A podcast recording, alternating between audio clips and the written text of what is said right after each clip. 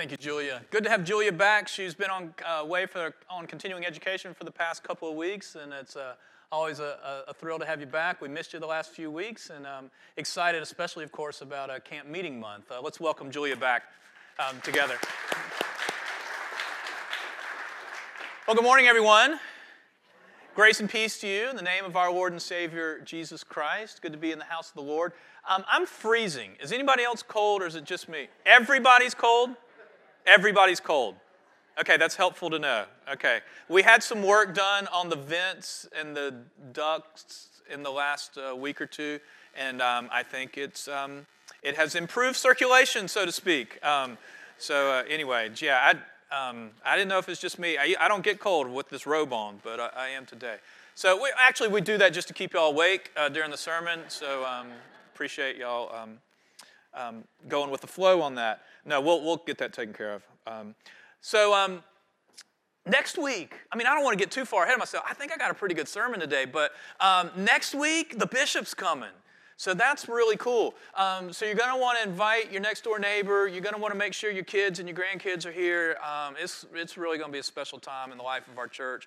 Um, I understand it's been many, many years since uh, the bishop has uh, been at Wrightsville United Methodist. So uh, that's going to be great. So uh, make plans to be here uh, next Sunday. Again, not to tune out over the next few minutes, but, uh, but that's, that's really going to be a thrill. Um, our scripture for today is Luke 23, uh, beginning in verse 33. Let's see now, there we are. And you, you might recognize, ah, well, I'll get to that later, forget it. Um, Verse 33 When they come, came to the place that's called the skull, they crucified Jesus there with the criminals, one on his right and one on his left. Then Jesus said, Father, forgive them, for they do not know what they are doing. And they cast lots to divide his clothing. And the people stood by watching. But the leaders scoffed at him, saying, He saved others, let him save himself if he is the Messiah of God, his chosen one. The soldiers also mocked him, coming up and offering him sour wine, and saying, If you're the king of the Jews, save yourself. There was also an inscription over him This is the king of the Jews. One of the criminals who were hanged there kept deriding him and saying, Are you not the Messiah? Save yourself and us. But the other rebuked him, saying, Do you not fear God, since you're under the same sentence of condemnation? And we indeed have been condemned justly, for we're getting what we deserve for our deeds, but this man's done nothing wrong. He said, Jesus, remember me when you come into your kingdom. He replied, Truly I tell you, today you will be with me in paradise. This is the word of God for us, the people of God. Thanks be to God. Let's pray. Almighty and everlasting God, Lord, we do thank you for this day and the opportunity to come to share and worship, to be together with brothers and sisters in Christ on a common mission of giving you praise and honor and glory. Lord, I pray that the words of my mouth and the meditations of all our hearts would be acceptable in your sight, for you are our rock and our Redeemer. Amen. So, today in our Prayers of the Bible series, we're again looking to Jesus to see what it is that he's praying about. And once again, it turns out he's praying about forgiveness. It seems like this comes up again and again with Jesus. Um, feels like this is kind of a big deal forgiveness. The text is read more often, of course, at Good Friday or during the season of Lent, for the scene takes place from the cross. Forgive them, Father, for they know not what they do. Let's jump right in. How in the world can Jesus forgive these people who are in the process of killing him? And yet, one of the most critical things for all of us to grasp is that unless Jesus does this, the cross stands for nothing. Sometimes we're tempted to think, well, you know, it's Jesus, so um, it's easier for him than it is for the rest of us. I don't know. If we somehow think this is easy, then we diminish the struggle and the difficulty of this act. He was, after all, fully human. He felt pain. He had emotions. If it were me, I don't think I could pray that prayer. I mean, that's just me. I stand before you confessing that I'm not there yet. My own history of holding grudges shows that I've withheld forgiveness for far less than what Jesus is going through at this moment. I think I'm growing. I don't think I'm there. Not yet. You know, humans start to lose their faith and trust in God when tragedy strikes close to home. Sure, we give God lots of lip service when a baby is born or something great happens in our life, but I think we're equally quick to condemn God or at least ask the question how, God, can you let this happen to me? It's more of an accusation, really, than a question when you come to think of it. You know, if you're a God of love, how do you have this happen to me or to my loved ones? No easy answers. But it's into this milieu, if you will, that we find ourselves in the account of the crucifixion and the presence of Jesus giving forgiveness. We learn by observation of this horrific act that Jesus is the supreme example of innocent suffering. His witness to us is that even there, even at the point of torture and death, when he should feel most vulnerable, most exposed, he shows us that God's love never ends. It never takes a vacation, there's never a break, it never stops. It's always reaching out to each of us. His example is our good fortune in understanding that there is one reality that remains whenever it seems like darkness has overcome us. And that reality is God will prevail, even over death.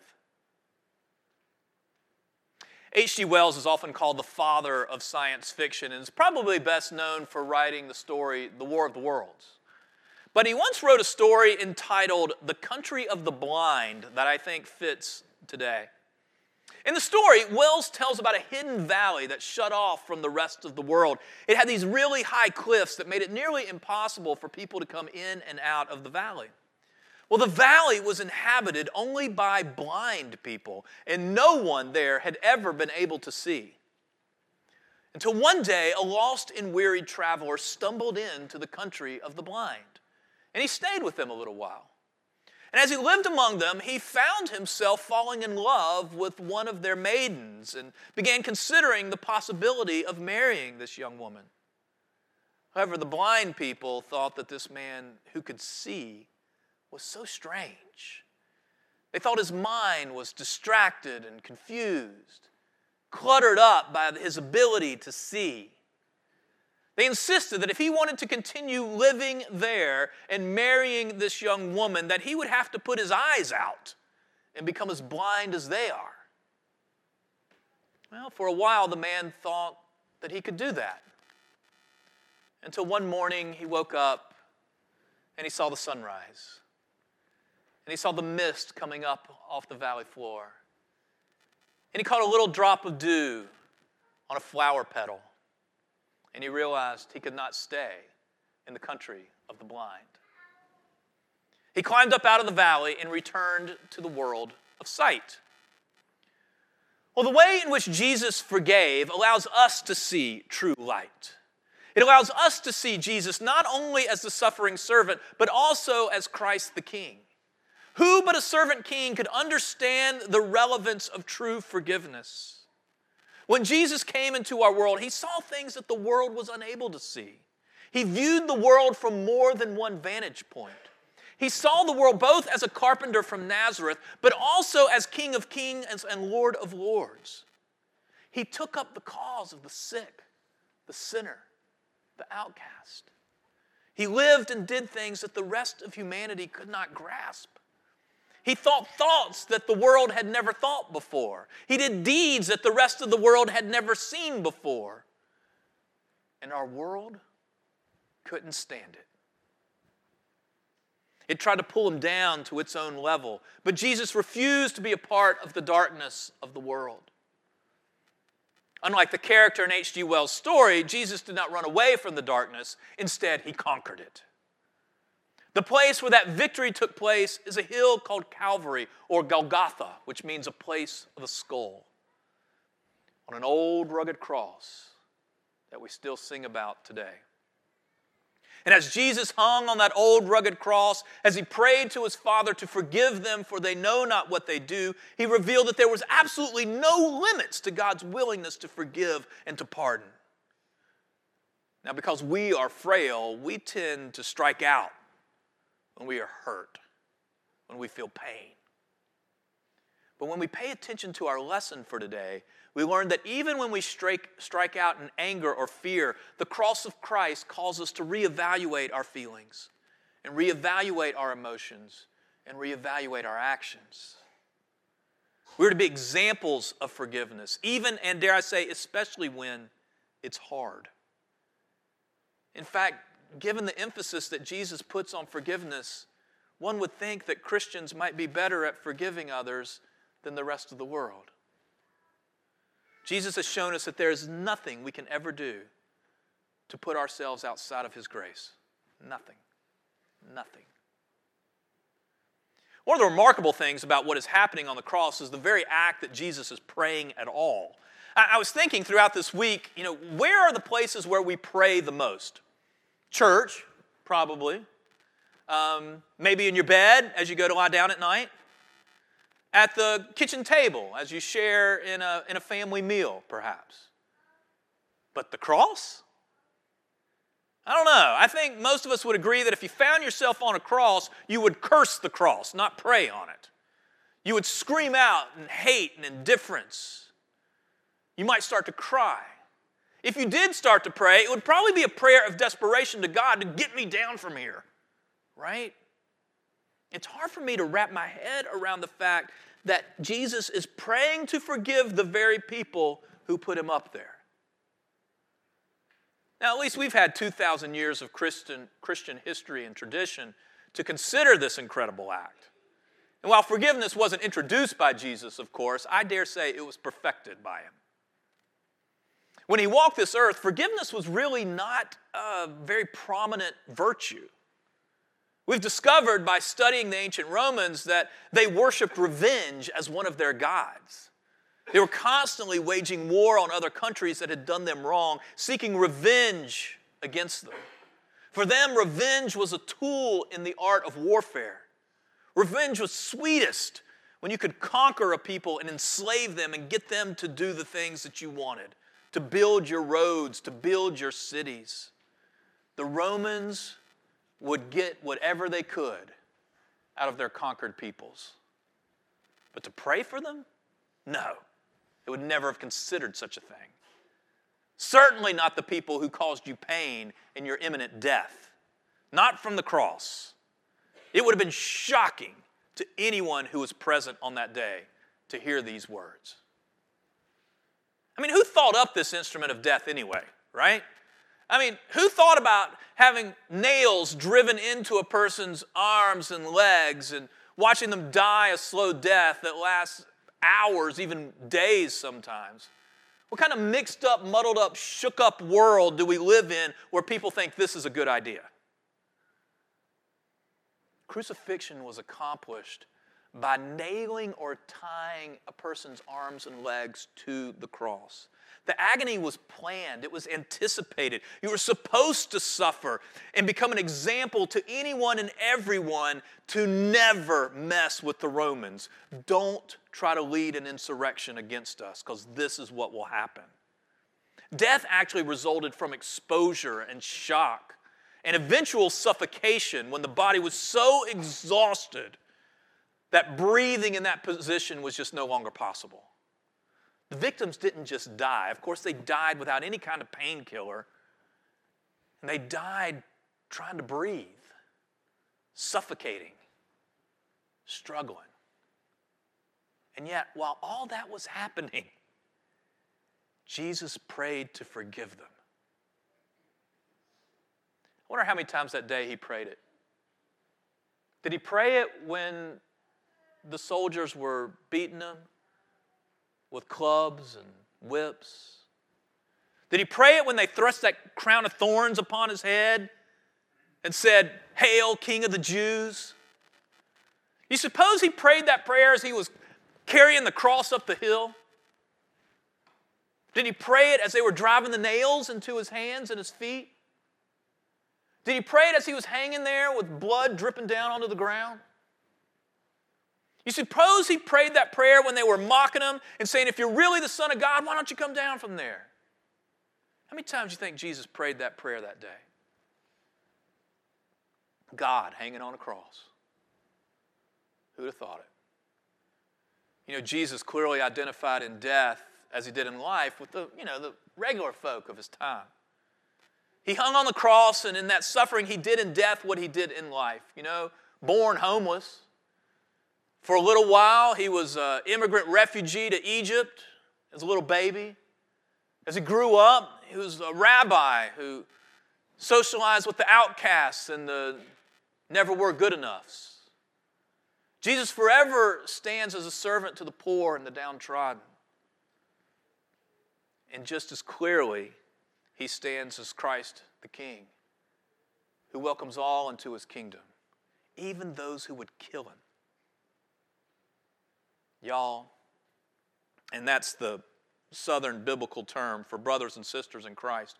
Um, y'all, the death of Jesus on the cross is not a matter of an angry God requiring a perfect offering or sacrifice. It is not a case of one member of the Trinity sacrificing another, nor does it represent some kind of agreement between God and Satan. No. The cross is at the center of the Christian faith now and forever because the cross is the window into the heart of God. It reveals the overarching, all encompassing, never ending love of God. That empty cross that we look at every week, not only does it stand as a backdrop to when I'm preaching, but we turn to it, right? During the Apostles' Creed and the doxology and the Gloria Patri because it means something. And I think it's more than just a symbol. I think it's a visible, visible reminder to all Christians that he's not up there anymore. That in fact,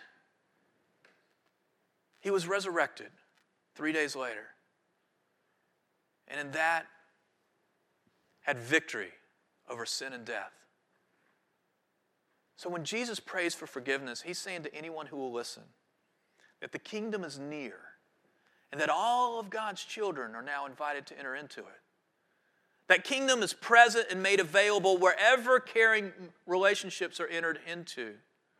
That kingdom is present wherever justice and mercy are being shown. And membership in this kingdom is not granted because you deserve it, because you're good enough, because you worked so hard. No, it, it, it's, it's offered as a free gift to everybody.